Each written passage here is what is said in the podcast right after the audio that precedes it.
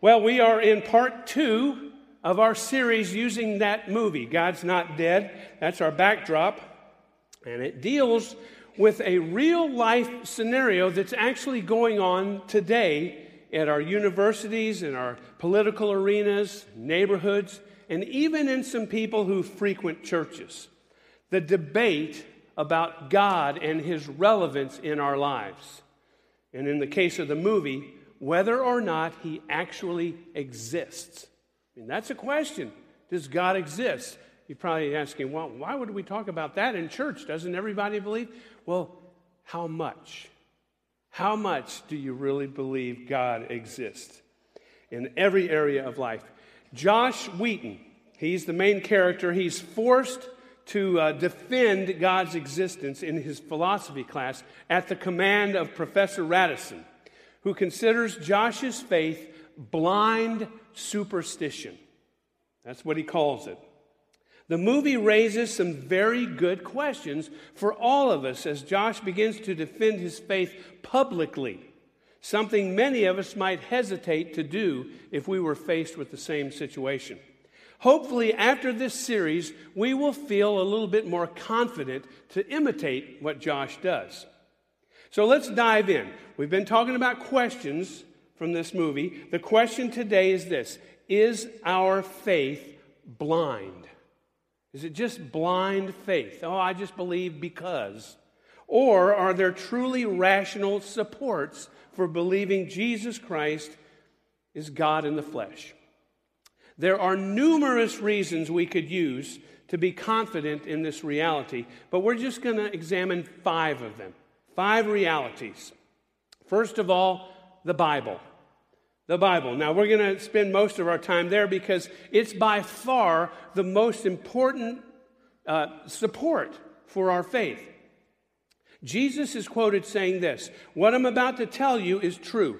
Now, everything Jesus says is true, right? But th- whenever he says something like this, it's kind of like the two by four treatment. Boom! Listen to this. Make sure you listen to this. He says, Heaven and earth will disappear before the smallest letter disappears from the law. Not even the smallest mark of a pen will disappear from the law until everything is completed. So let's examine the New Testament. Just take that. New Testament, its viability.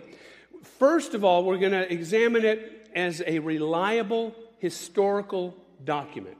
Is it a reliable historical document?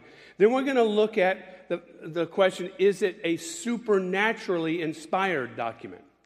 So, first of all, a reliable historical document.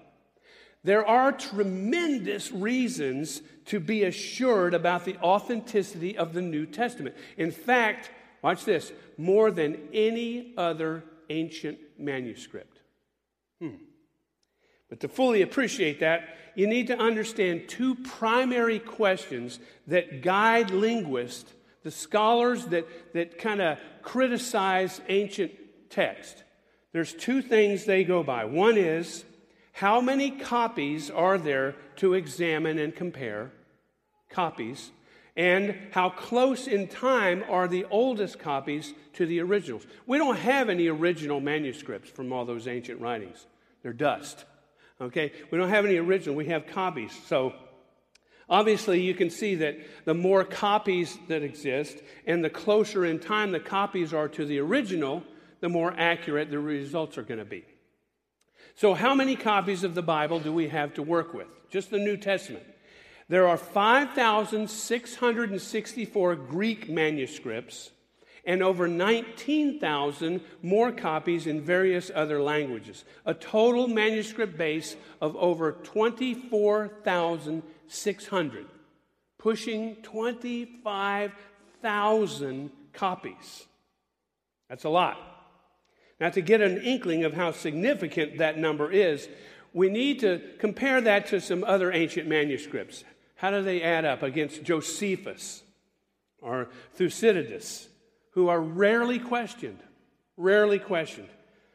The next closest document in the significant copies would be Homer's Iliad with a whopping 643 copies. Wow, that's it. The New Testament overwhelms that number by over 24,000 copies. It's amazing. All the other major works from ancient history, such as Plato, Caesar, Pliny, Euripides, uh, Euripides uh, Herodotus, you know how many? 20. 20 copies, usually less than 20. Aristotle, this one blows me away. Aristotle, 49 copies. You hear of atheist, but have you ever heard of an a Aristotelist? Nobody questions that. Only 49 copies compared to upwards to 25,000. That's amazing to me. Now, what about the time frame?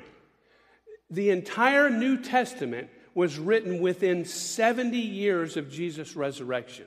Okay, now notice I didn't say 70 years from the copies to the original writings. That's from the copies to the event that the originals were written about, just 70 years. That means there were many people still alive when the New Testament documents were being penned. Witnesses who could have easily contested their authenticity and accuracy. Why don't we have any other arguments? Nothing. We have no other arguments. And there were many more people against Christianity than there were for it. The significance of this can be seen when we compare the next best ancient manuscript copies, Homer's Iliad, 500 years difference between the original and the copies. Conversely, the New Testament, one, one piece of the New Testament, John 18, is dated within 25 years of the original writings. Ironically, none of these other manuscripts are ever seriously contested, despite most of them having an 800 to 2,000 year difference between the originals and the copies.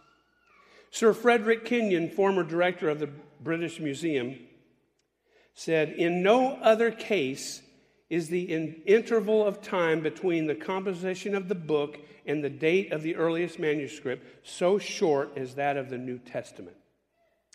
So when somebody challenges the historical reliability of the New Testament, they probably have never actually investigated their own challenge. These New Testament copies have a 99.5% accuracy rate. New Testament specialist Daniel Wallace notes that although there are many differences in the various copies, most of the differences are completely inconsequential spelling areas, inverted phrases, and the like. In the entire text, he says, of the, of the two, of 20,000 lines, in the Greek, write in lines, 20,000 lines, only 40 lines are in doubt, about 400 words and none affects any significant doctrine. So the differences don't make any difference. Greek scholar uh, D.A. Carson sums it up this way The purity of text is of such a substantial nature that nothing we believe to be true and nothing we are commanded to do is in any way jeopardized by the variance. So when someone says that the Bible cannot be trusted because it has been translated so many times, like the telephone game where the original message becomes eventually a joke, we can just dismiss their criticisms as the real joke. As John Adams once said, facts are stubborn things. The facts are there. If God did author the Bible, and meant it to be his primary communication device to us, don't you think he would, as the Almighty, he would supernaturally protect its contents? With that in mind, let's talk about the Bible as a supernatural document. The Bible says about itself God has breathed life into all Scripture. It's useful for teaching us what's true it's useful for correcting our mistakes. It's useful for making our lives whole again. Useful for training us to do what is right. By using Scripture, the servant of God can be completely prepared to do every good thing. Hmm. What about prophecy? That's a good one to talk about when you think about the supernaturalness of the Bible. God says through the prophet Isaiah, Remember the things I've done in the past, for I alone am God. I am God, and there is none like me. Only I can tell you the future before it even happens. Everything I plan will come to pass, for I do whatever I wish. The main distinction between the Bible and other religious writings is its ability to predict the future accurately. It only makes sense if the author is God and he wants to prove its validity. Therefore, fulfilled prophecy really makes the Bible unique. According to the Encyclopedia of Biblical Prophecy, there are 1,239 prophecies in the Old Testament, 578 in the New Testament. So there's a total of 1,817 future predictions. But this claim of divine inspiration is no idle boast. You see, anyone claiming to speak for God, if they weren't 100% right, they were supposed to be put to death. Now, that was the law. Be careful with this one. You know, we used to be under the law. Now, in the New Testament, we're under grace. So, if somebody comes does some prophecy thing in front of you and they're wrong, let's don't kill them. We live under grace now. But here's what the law said back in Deuteronomy Any prophet who falsely claims to speak in my name or who speaks in the name of another God must die. But you may wonder how will we know whether or not a prophecy is from the Lord? If the prophet speaks in the Lord's name, but his prediction does not happen or come true, you will know that the Lord did not give that message. That prophet has spoken without my authority and need not be feared. That's very important to know. If there's a false prophet trying to scare you into something or out of something, be careful with that. If it's not from the Lord, you don't have to pay it any mind. Now, knowing the severity for a fake prophet, not only did that eliminate charlatans, but it also made God's prophets uniquely qualified. Let's consider just a few examples of the accuracy of the Bible through prophecy. Just a few examples. In fact, only messianic prophecies. Let's just talk about those. The prophecies that were all about Jesus Christ. First of all, his conception. The Lord himself will give you a sign. The virgin is going to have a baby. She'll give birth to a son, and he will be called Emmanuel, God with us. No one can determine how a person's going to be born, especially by a virgin and centuries later. What about his birthplace? But as for you, Bethlehem Ephratah, too little to be among the clans of Judah. You little wimpy thing, you. But from you one will go forth for me to be ruler in Israel. No one can determine where a person will be born, especially centuries before. His betrayal. The prophet Zechariah said, So they paid me 30 silver coins. The Lord said to me, Throw those coins to the potter. That amount shows how little they valued me. So I threw the 30 silver coins to the potter at the Lord's temple. Look at all that stuff that happened 30 silver coins in the temple. The potter, it was paid the, the potter's field. No one can determine the betrayal of another person, the coinage, and all the way it's supposed to be used. What about his death? This is in Psalm 22. Many enemies are all around me. They're like roaring lions to tear to pieces what they kill. They open their mouths wide to attack me. That pretty much happened to Jesus. My strength is like water that is poured out on the ground. When he died on the cross, blood and water flowed. My tongue sticks to the roof of, of my mouth. I'm, I'm thirsty. He said, I'm thirsty. Give me something to drink. Everyone can see all my bones right through my skin. My, my hands and feet were pierced. People stare at me. They laugh at me when I suffer. They divide up my clothes. They cast lots for what I'm wearing. All that happened. All that happened. Nobody can describe so exactly how a person will be tortured and murdered. Do you see that? And that's just messianic prophecies. There, in, in just a few of them, there's prophecies about nations falling and, and people being raised up and torn down, and all that. Okay, enough of the Bible stuff? Are you convinced? Are you convinced that it's a pretty clear, accurate, ancient piece of writing? So, why don't we talk about the second thing? Your experience. Your experience with God. The book of Acts records this that the leaders saw how bold Peter and John were. They also realized that Peter and John were ordinary men with no training. This surprised the leaders. That's the Pharisees and the Sadducees and all those. They realized that these men had been with Jesus. It showed. As a Christian, your own testimony is proof that God is alive because He has changed your life, your values, your habits. He's changed your destiny. Of all the evidences of our faith being real, your experience of having the Holy Spirit literally inside of you is the most powerful proof of all. Your conscience is alive. God speaks to you in the depths of your heart. And you have a peace that you never knew before because you have a clean conscience before God. And that's kind of coupled with an assurance of heaven. Ask yourself if the original disciples and apostles, who were eyewitnesses of Jesus' death and resurrection, would give up their lives as martyrs if they knew it was all a lie. Would they do that?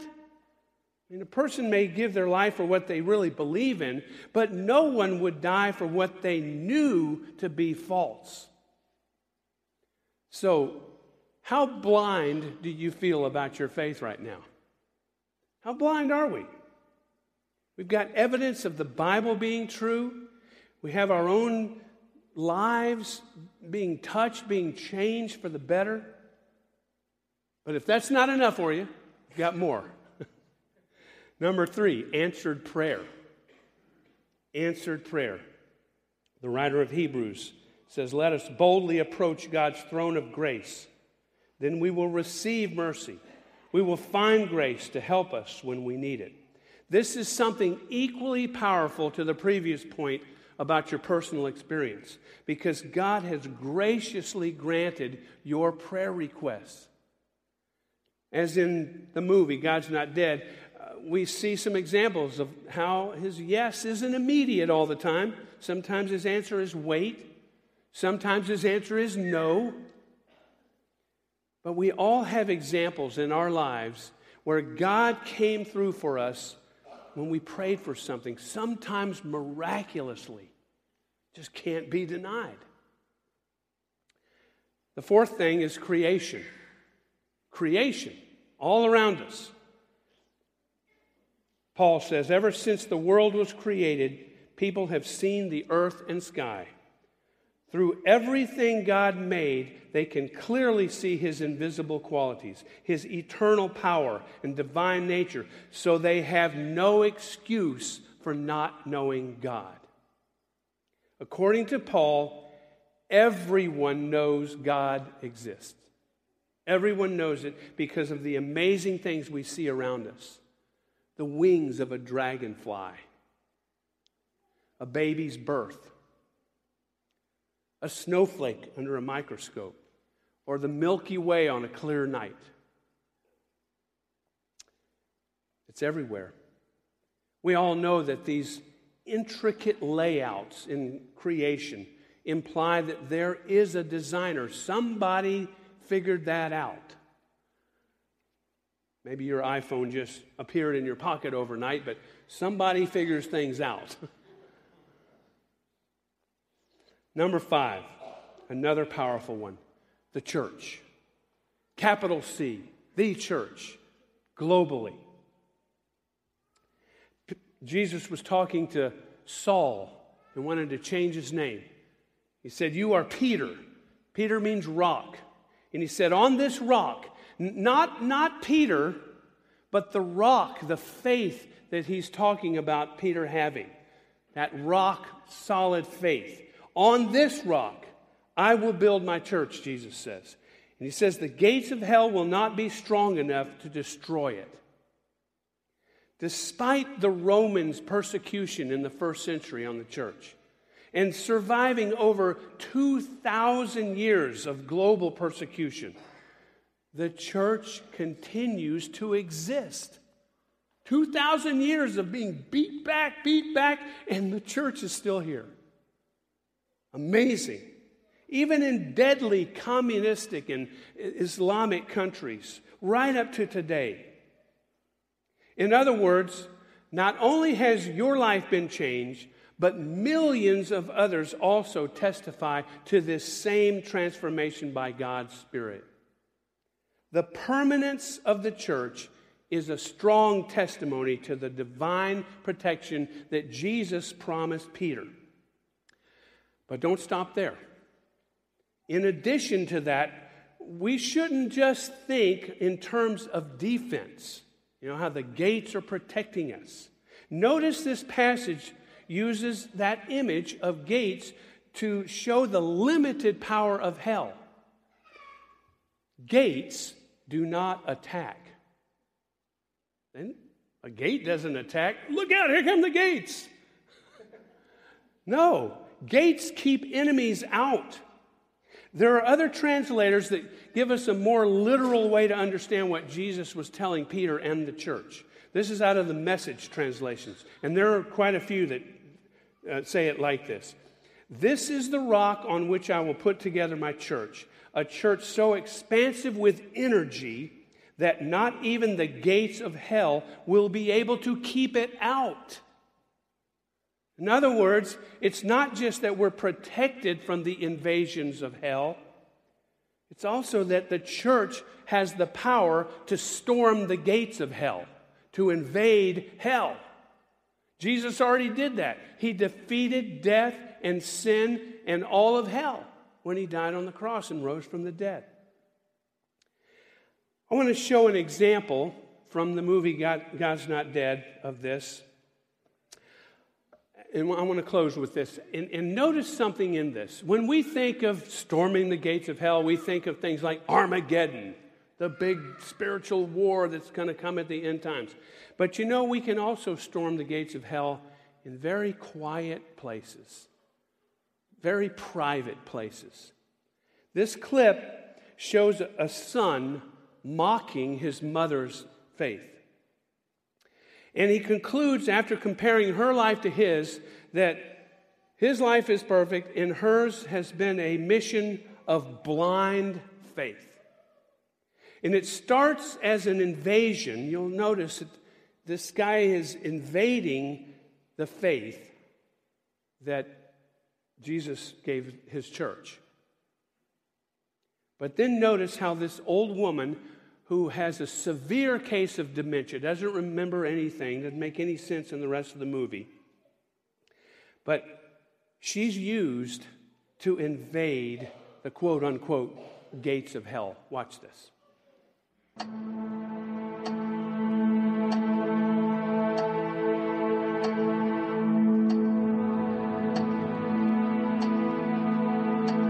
I don't even know what I'm doing here. I mean, it's not like you even know who I am.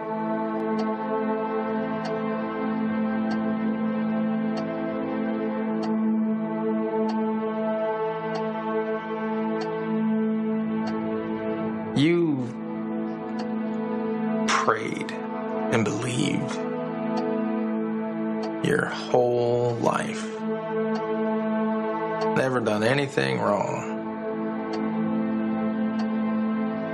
And here you are. You're the nicest person I know. I am the meanest. You have dementia. My life is perfect. Explain that to me. Sometimes the devil allows people to live a life free of trouble because he doesn't want them turning to God. Their sin is like a jail cell, except it's all nice and comfy, and there doesn't seem to be any need to leave. The door's wide open. One day, time runs out. The cell door slams shut. And suddenly, it's too late.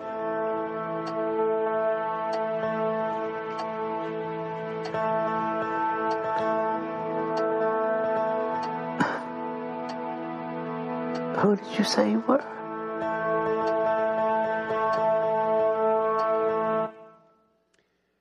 You ever wonder when you're kind of put in a spot where you're being questioned, your faith is being put to a test, I mean, that's a fiction movie, but very possible, very probable that things like that happen all the time. The Holy Spirit can speak through you. You don't have to fear.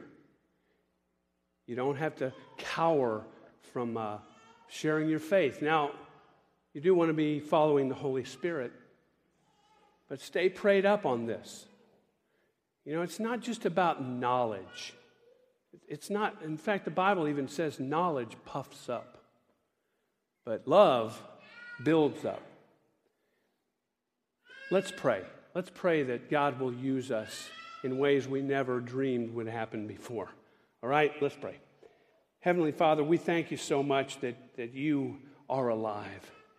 You're so far from dead. You came back to life. You busted the grave open to come back to life. And you are the ruler of the universe as well as us.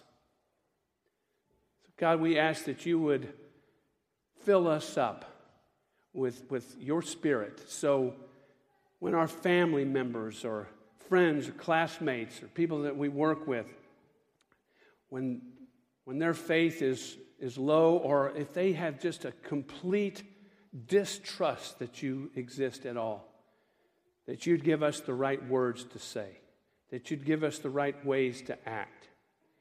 And God, I pray that you would do that not just for ourselves personally, but I pray that you would do it so the kingdom of God will be advanced, that heaven will be populated higher and higher.